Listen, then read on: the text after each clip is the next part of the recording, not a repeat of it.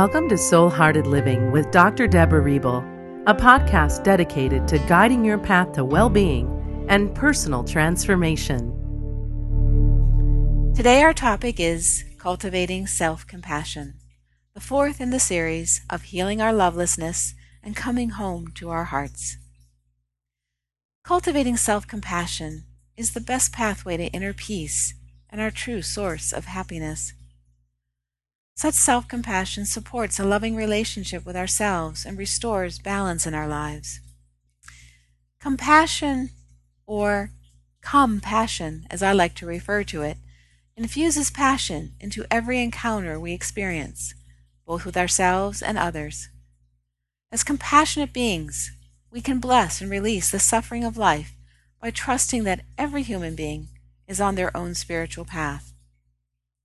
Seeing ourselves and all relationships in this light increases our capacity to create peace and harmony in our lives because it reminds us of the interconnectedness of all life and that we are part of the universal energy of divine love. Widening our circle of compassion begins with us. We are the seed plant for developing compassion in the world. Self compassion involves being vulnerable and completely accepting of ourselves at the same time. Acceptance, as it's commonly used, implies that we acknowledge only the aspects of ourselves or others that we see as good and reject the rest. Yet in this discussion, we must completely accept ourselves without any expectations, qualifications, or reservations. This means learning to accept with compassion every aspect of ourselves, no matter how we feel about it. Remember, if you are unwilling to do this for yourself, you cannot expect others to do it for you. So, one way to begin cultivating self compassion is by eliminating harsh thoughts, words, and actions that we inflict upon ourselves. Writer Jack Kornfield suggests your worst enemy cannot harm you as much as your own thoughts unguarded. Many of us move through our day berating, shaming, and even terrorizing ourselves with our thoughts, things that we would never say to anyone we love. It is time that we stop beating ourselves up or putting ourselves down every time we become aware of an imperfection, make a mistake, or expose a vulnerability. Instead, every thought, feeling, and choice needs to originate in love. Even when we buy the most expensive shoes and step in dog poop, break a favorite vase, lose our job, or deeply hurt someone we love, without self compassion, these negative thoughts will trigger a chain reaction of violence, first to ourselves, then to others, and then into the world. Another way to cultivate self compassion is by not reacting negatively when displeasing events occur. For example, it's a sunny day or a cloudy day. We can sustain positive thoughts and a positive energy flow, no matter what. We can wake up in the morning intending to express self love, even in the most challenging situations or when we feel tired or uninspired. How do we do this? We focus on the aspect of ourselves that we love rather than the aspects we dislike. One moment of self compassion can change your entire day.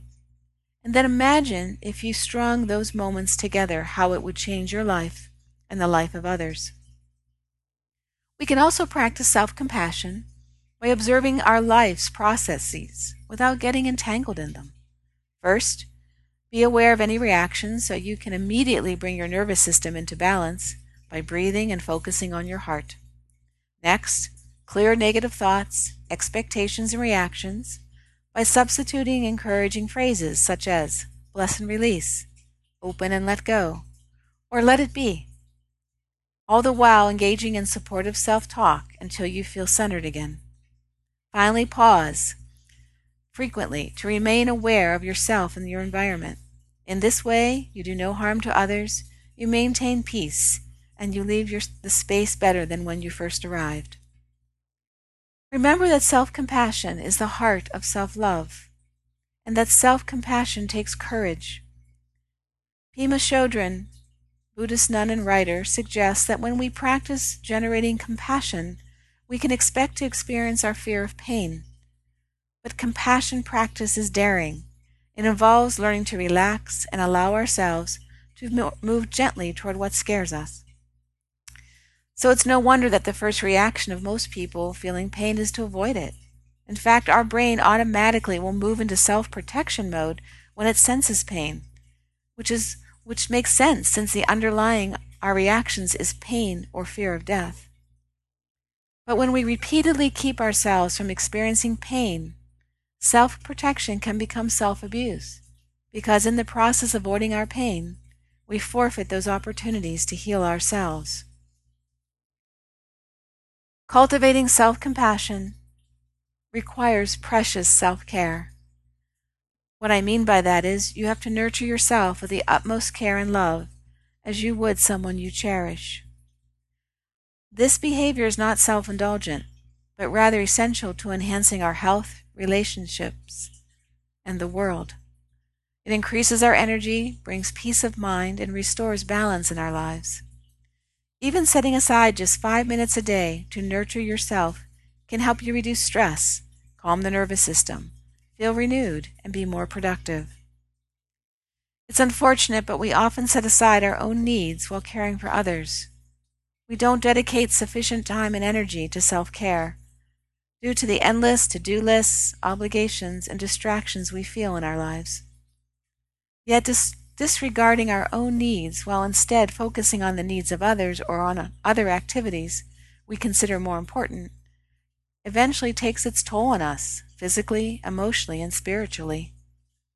It will trigger such mindsets as I must or I should be doing something else instead of making my own needs as important as those of others. However, putting off self care may seem noble and selfless until we become stressed exhausted, and even sick and lacking energy to care for anybody else, including ourselves. And a lot of times this is due to illness or compassion fatigue.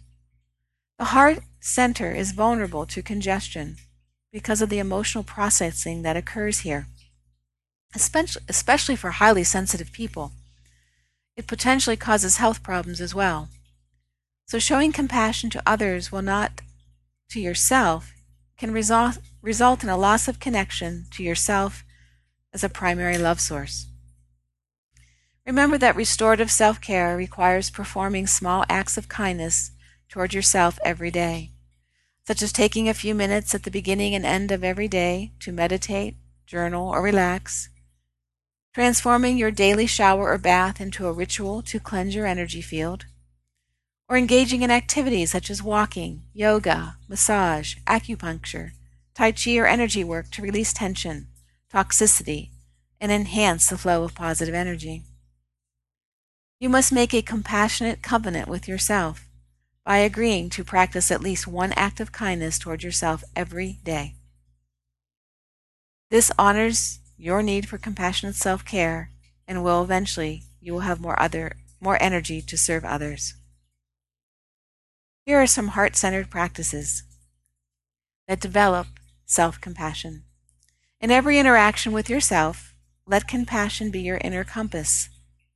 Remind yourself that you get lost at times and are doing your best to find your way. Be accepting and forgiving of your mistakes and imperfections. Use the mantra bless and release to bless yourself with compassion and release blame, resentment, and judgment when you react negatively to situations or other people. Choose to be compassionate and forgive yourself every day and in every way. Declare a non judgment zone that you will no longer abuse, judge, or degrade yourself. Cultivating compassion for ourselves by being kind, non judgmental, and non reactive when we struggle, make a mistake, or feel unworthy supports our health and well being. The more willing we are to treat ourselves this way, the more likely we will be able to behave this way toward others. Such behavior generates a sense of universal love, inner peace, and spiritual attunement with everyone and everything. The 14th Dalai Lama expressed his views on self compassion. Compassion and love are not mere luxuries. As the source of both internal and external peace, They are fundamental to the continual survival of our species. Thanks for listening to Soul Hearted Living. You're invited to visit DeborahRebel.com to claim your free e guide 10 Keys to Soul Hearted Living.